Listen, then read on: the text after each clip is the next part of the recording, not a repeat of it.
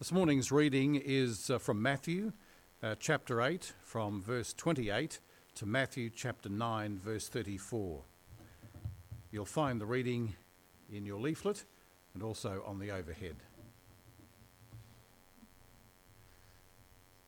When he arrived on the other side of the region of the Gadarenes, 2 demon-possessed men coming from the tombs met him. They were so violent that no one could pass that way. "What do you want with us, Son of God?" they shouted. "Have you come here to torture us before the appointed time?" Some distance from them, a large herd of pigs was feeding. The demons begged Jesus, "If you drive us out, send us into the herd of pigs." He said to them, "Go." So they came out and went into the pigs, and the whole herd rushed down the steep bank into the lake and died in the water. Those tending the pigs ran off, went into the town, and reported all this, including what had happened to the demon-possessed men. Then the whole town went out to meet Jesus, and when they saw him, they pleaded with him to leave their region. Jesus stepped into a boat, crossed over, and came to his own town. Some men brought him a paralyzed man lying on a mat. When Jesus saw their faith, he said to the man, "Take heart, son, your sins are forgiven." At this, some of the teachers of the law said to themselves, "This fellow is blaspheming."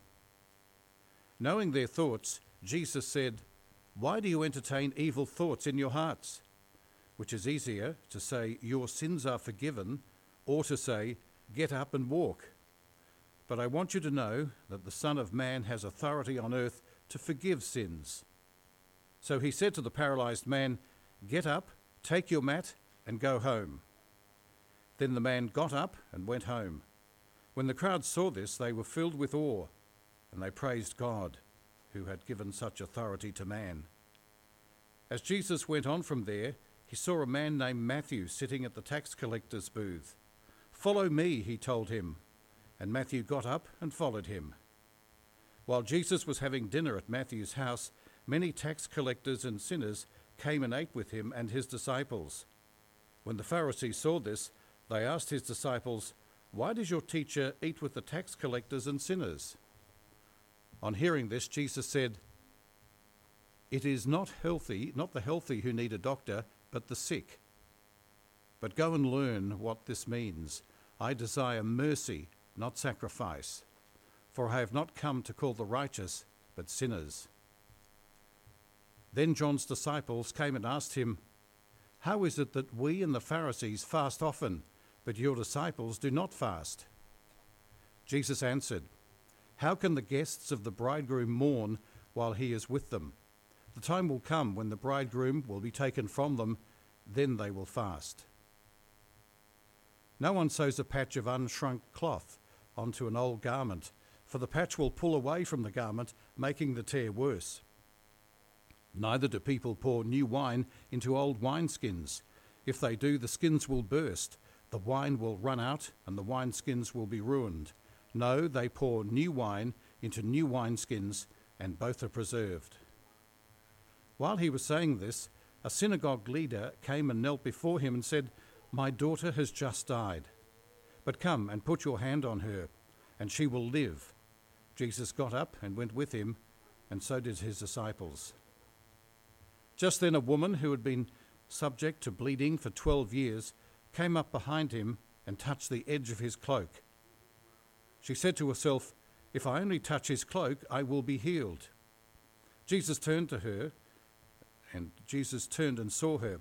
"Take heart, daughter," he said. "Your faith has healed you," and the woman was healed at that moment. When Jesus entered the synagogue leader's house and saw the noisy crowd and people playing pipes, he said, "Go away, the girl is not dead but asleep." But they laughed at him, and the crowd had been put aside. He went in and took the girl by hand, and she got up. News of this spread through that whole region. As Jesus went on from there, 2 blind men followed him, calling out, "Have mercy on us, Son of David."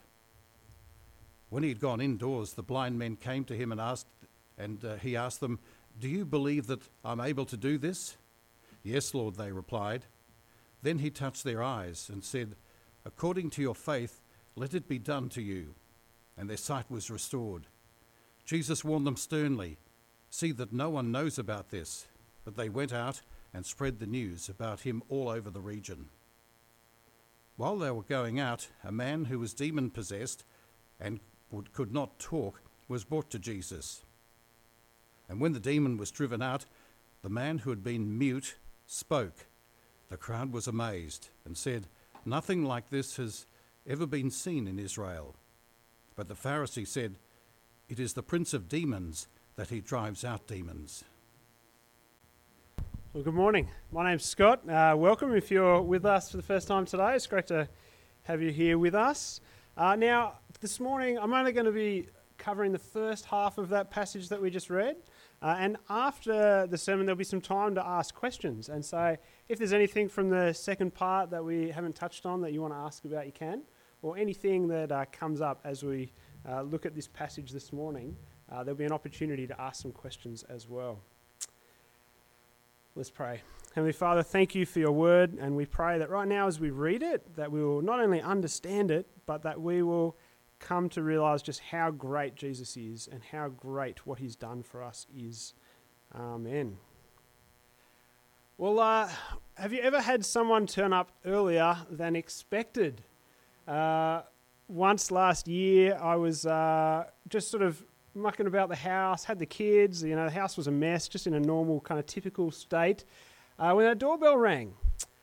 Anyway, I opened the door and there was a friend who lived 4 hours away standing at the door with two big bags. And it took me all of about 3 seconds to kind of dawn on me that he was coming to visit next weekend, or so we thought. Apparently we'd written the wrong date in our calendar and he was actually coming to stay with us that weekend. Well, he could tell straight away that I didn't have a clue what was going on. But thankfully, he was a good enough friend that we all had a good laugh about it. We had nothing ready for dinner. The bed wasn't made. He and I ended up going in takeaway while Keeley put some things together at home. But have you ever had that happen? You ever had someone turn up earlier than you expected? Maybe you had a party at a certain time and they turn up an hour early and you're not quite ready. Still haven't cleaned the toilet, you still haven't tidied the house, It catches you off guard, doesn't it? Well, that's exactly the problem that a few demons had when Jesus turned up. See, these demons, well, they were expecting Jesus, but just not yet. And for these demons, they were not prepared, and they asked the question, our first point, "Jesus, why are you so early?" Now, kids, if you haven't been here the last few weeks, remember you've got that outline to fill out. And if you fill it out and bring it to me later, I've got some yummy treats for you. That's our first one. Why are you so early? Now, I think as Westerners, we often turn our nose up at the idea of demons. I think there are people who try and pass it off. What's all that demon stuff in the Bible? Well, some people say, it was just mental illness. Maybe it was some kind of psychosis or schizophrenia or something. But when we look at what happened here and we look at these two men possessed by the demons, we realize that it can't be that. It has to be something different. Have a look at verse 28. "When he arrived at the other side, in the region of the Gadarenes, two demon-possessed men coming from the tombs met him. They were so violent that no one could pass that way." Now, two other people, Mark and Luke, also recorded this story, this event. And when they record it, they tell us that these two men were so strong that no one could control them.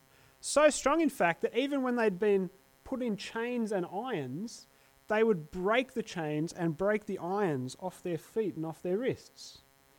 See, this kind of superhuman strength can't be explained, can it, by just a mental illness? Now, what we're talking about is real supernatural beings, real demons, who have given these men this incredible strength, but also just it's been horrible. They're living out in the tombs. These men are incredibly tormented by these demons. And back in Jesus' day, this wasn't just some freak event. It's not like no one had heard of demons before, or they'd heard of demons. It was just a fairy tale, and the disciples came back and said, "Oh, guess what? We just saw demons out No, this was a well-known event. You could have gone there. You could have talked to the people who'd guarded them. You could have talked to the townspeople. You could have talked to the people with the pigs.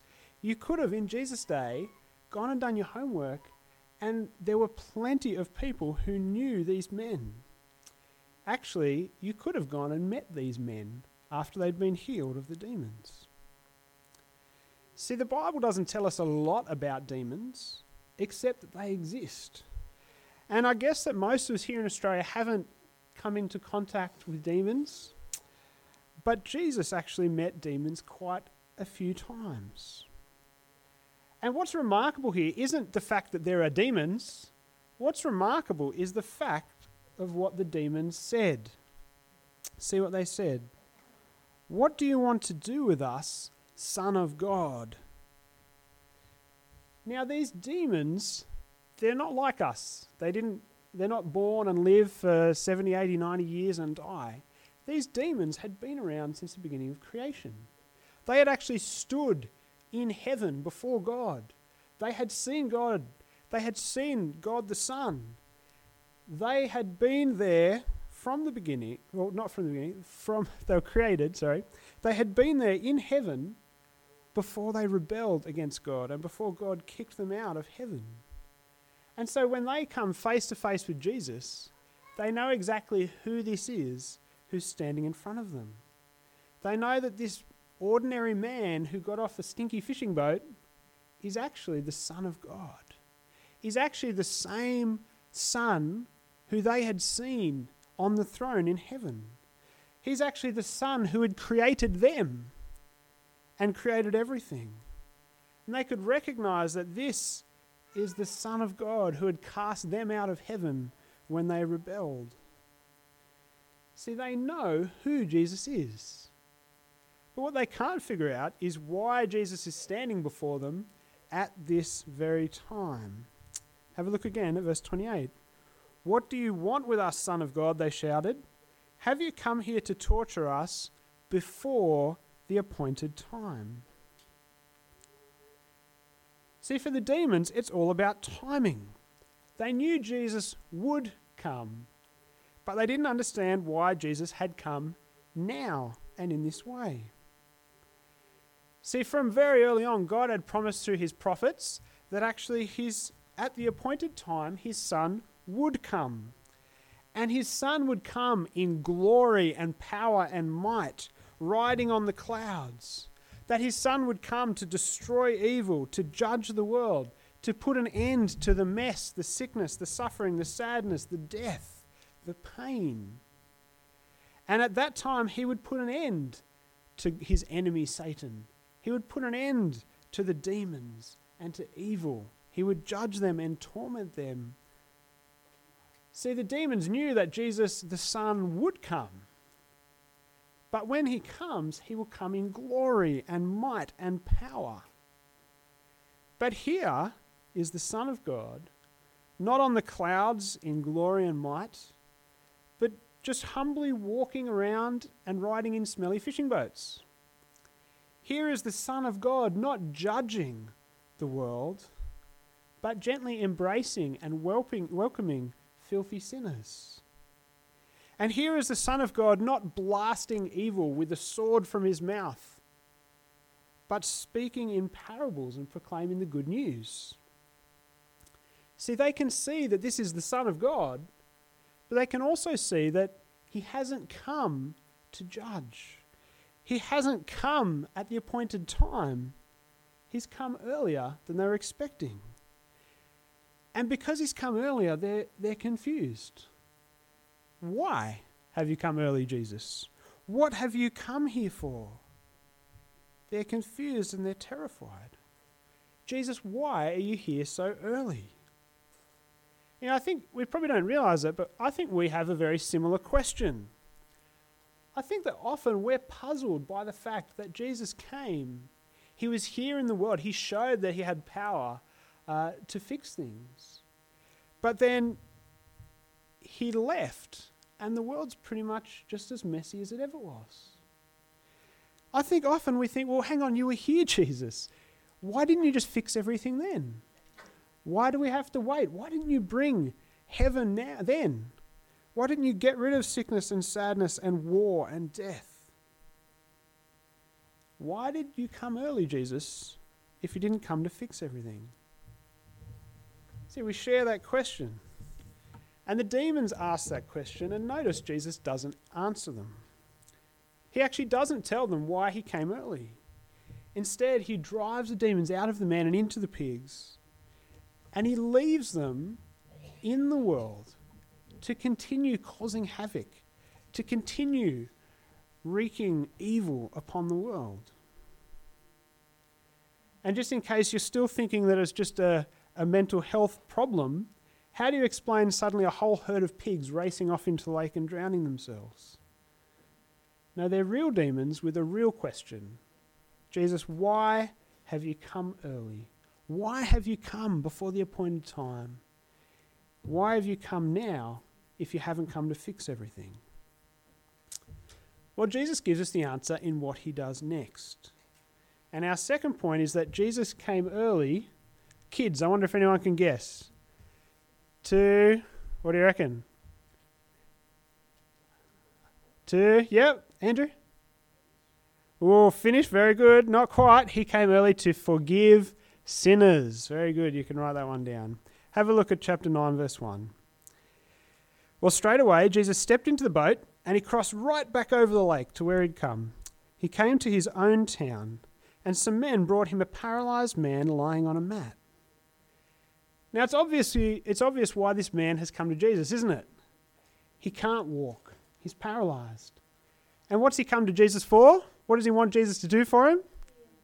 Heal him. Yeah, it's really obvious. This man couldn't get up, he couldn't walk, he couldn't work, he couldn't earn money. He probably hates laying around on a mat all day begging. And he's come to Jesus to get his body fixed. He's come to Jesus because he's heard about Jesus' amazing miracles. He's heard about how Jesus is an incredible healer who has power and authority to make sick people well. He's probably heard about other paralyzed people who are able to start walking and leaping and jumping when they never could before. And he must have felt so excited when finally he's in front of Jesus, and Jesus looked at him and smiled at him and said, "Take heart, son. Be encouraged. You've made it." But then you have to wonder if he felt a little bit ripped off with what Jesus said next. "Take heart, son. Be healed." No, he doesn't say be healed. "Your sins are forgiven." And I reckon, just like those demons, that this man and his friends were probably a bit confused. What are you talking about sins for, Jesus? Why didn't you heal my body? Can't you see what my biggest problem is? Can't you see why I'm here? I've come to you so you can fix my body. But Jesus is actually doing something really important. Jesus is actually doing something that shows and tells us why he has come early. Jesus is showing us why he is here if he hasn't come to fix all the problems. See, Jesus is showing us that our biggest problem is not sickness. That man's biggest problem is not that his body doesn't work. That man's biggest problem was his sin. Now, what do you think your biggest problem is? I know if I think about, that kind of test of, not just what you would say if you answered the question, but what are the things that you think about all the time? What are the things that bother you all the time? The things that you constantly find yourself thinking, God, why don't you? And see, I think when we think about that, what do we think our greatest problems are? Well, if you're someone that's been sick for a long time, it's very easy to think sickness is our biggest problem. If just God would fix my sickness and make me better. Or maybe it's loneliness. Maybe you just feel really lonely. If just God would give me a really good friend. If just God would give me that special someone that I can spend my life with. Maybe it's the way you see yourself. I just hate myself. If just God would change me, or there's nothing wrong with me, but I just can't get it in my head. If just God would let me see that it's okay. Maybe it's money. I just never seem to have enough. I'm always struggling. It's just this problem. You know, I just want to get by without having to worry all the time. Maybe, particularly if you're getting older, maybe you see your biggest problem as death. As it gets closer and closer and you know that you've got fewer and fewer days left. Well, death is just an end to everything, to all our plans, to all our relationships. See, we think that there are lots of things that we think are our biggest problems. But these are actually just symptoms. They're just kind of the sores on the surface. And they make life awful now. But sin makes life awful for all eternity. See, sin is the sickness underneath that causes all these symptoms. Sin is our greatest problem. Now, I don't know if you've ever wondered why Christians talk so much about sin. Often we Christians get accused of, well, why are you always fussing about sin? Why don't you actually do something? Why don't you actually fix some problems? Come on, you Christians. Why don't you spend more time dealing with hunger and inequality and racism and the real social problems of the world? And as Christians, we do care about those things, just like Jesus. Whenever Jesus came face to face with someone who was sick or unwell or in need, Jesus helped him, didn't he? But just like Jesus, we need to recognize that those aren't our biggest problems. Sin is our biggest problem. See, because we have rebelled against God. That's what sin is. Just like those demons, we have no right to stand before God. Because of our sin, our rebellion, we can't stand before a holy God. We can't be in relationship with him. We can't be in his presence. And just like those demons, we cannot come into heaven. We're cast out because of our sin. And because of our rebellion, it means that when Jesus does come at the appointed time, when he does come to judge, all we deserve is judgment. See, as big as our other problems are, they're nothing compared to sin. And so if Jesus came and he took away all those other problems, if he made this world wonderful, like a heaven on earth, but he left the problem underneath. He left the sin.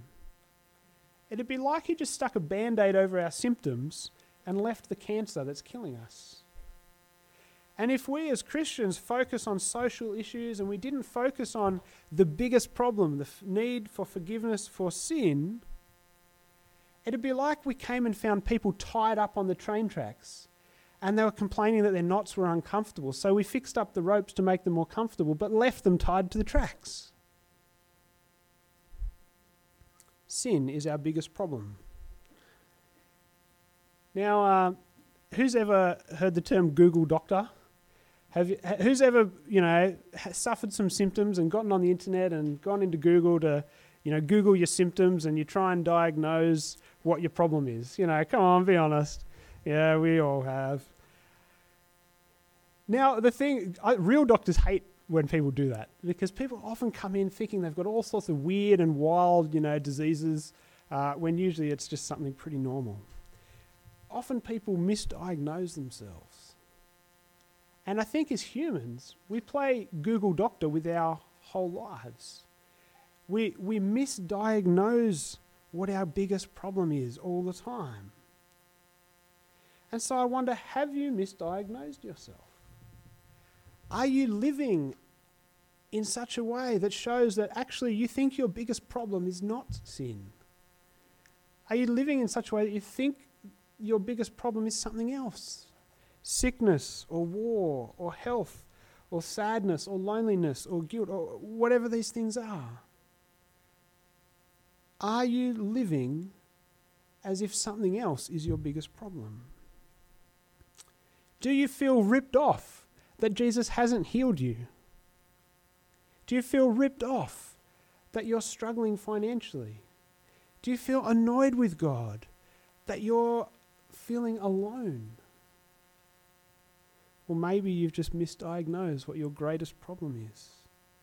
Maybe in focusing on those things, you're actually missing the greatest thing that Jesus could have ever done for you and did for you. See, Jesus came early to deal with sin. Jesus came early before the judgment so that he can forgive us and we can escape the judgment when he comes. Jesus came before the judgment to save sinners. But how do we know that he did? Well, let's keep reading. Verse 6. Just after meeting the paralyzed man, just after proclaiming that his sins are forgiven, he says this: I want you to know that the Son of Man has authority on earth to forgive sins. So he said to the paralyzed man, get up, take your mat and go home. Then the man just got up and went home. When the crowd saw this, they were filled with awe and they praised God who had given such authority to man. See, Jesus healed the man, not because that was the man's greatest problem, but he healed the man to prove that Jesus is the one who has authority to forgive sin. Now, some people do claim that if you have faith in Jesus, Jesus will heal all your sickness. Some people do claim that Jesus will put an end to your hardship, your pain, your loneliness, your financial difficulties. Well, he will actually, just not yet. It's not time yet for Jesus to fix everything. No, but it was time for him to fix the heart of the problem. See, all those people that Jesus healed got sick again.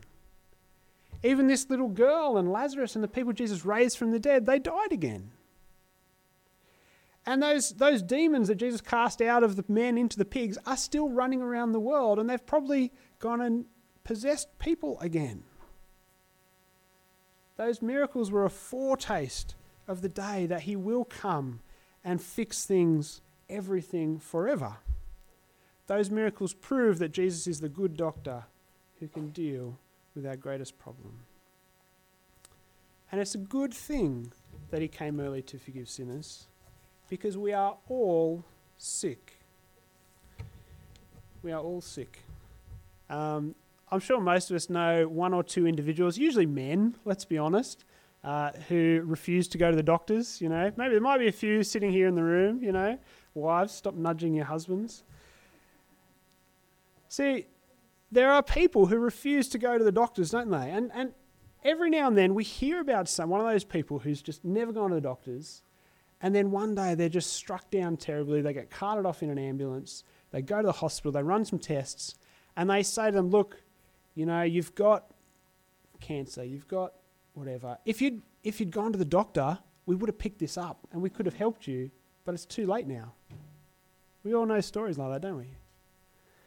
We all know people who've gotten sick. And we probably, lots of us probably know people who'd still be alive today if they'd just gone to the doctors from time to time. See, all people get sick.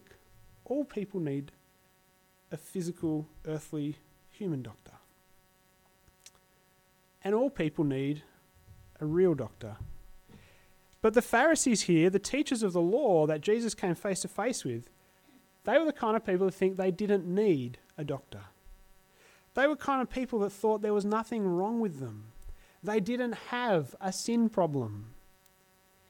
And when they saw Jesus hanging out with people who obviously had a sin problem, people who obviously had all the symptoms, who obviously were sinners, these Pharisees and teachers of the law, they laughed. Their question for Jesus wasn't, hey Jesus, why are you here? Their question for Jesus is, why on earth are you hanging out with them? Why are you having parties with these people who lie and cheat and steal and harm other people? And this is what Jesus had to say, verse 12. It is not the healthy who need a doctor, but the sick. But go and learn what this means. And he quotes a bit of the Bible, a bit of the Old Testament from Hosea. He says, I desire mercy, not sacrifice. For I have not come to call the righteous, but sinners. See, the Pharisees, they wanted that time to come. They wanted judgment. They wanted a son of God who would come and judge and destroy. and smash the sinners. They wanted a son of God who would come and say, hey, you guys are great. You guys don't have a sin problem. You guys are awesome. Come over here and you guys are the only ones at the party. See, they wanted to look out and laugh and look down at all the sinners being tormented and judged. But Jesus shows them here with this little quote that these Bible experts had misunderstood the Bible. Jesus gives them a little Bible lesson from Hosea. That even though they were the ones who offered lots of sacrifices, they showed that they couldn't show mercy. Even though they were the ones who went about working really hard to do the right thing, even though they were the ones who thought they were well and everyone else was sick, the reality is Jesus shows that they were sick. Everyone is sick. Everyone needs a doctor to deal with sin. And we can be just like the Pharisees, can't we? We can think that there are the sick people out there. They're the sinners. But we're okay. We're not the sick ones. But we are all sick with sin. And do you know, just a few verses earlier in that passage that he quoted from Hosea, actually Hosea told us how Jesus was going to deal with our sickness. Listen to this. He will bind up our wounds. That means he'll heal us. After 2 days, he will revive us. On the 3rd day, he will restore us so that we can live in his presence. See, in that verse that Jesus had quoted, in that passage, was a little hint, a little clue, a little promise that Jesus would come early to forgive sinners. And the way that he would do it was by dying in our place, taking the judgment we deserve for our sin. And on the 3rd day, he would rise again. On the 3rd day, he would rise so that we can live with God, so that we can have our sin dealt with forever, so that our greatest problem can be gone. See, Jesus didn't let the symptoms distract him from the real sickness. And that's what makes Jesus a good doctor. So as we see suffering, as we see sickness, as we see war, as we see the devil at work in our world, we might be tempted to think that that's the real problem.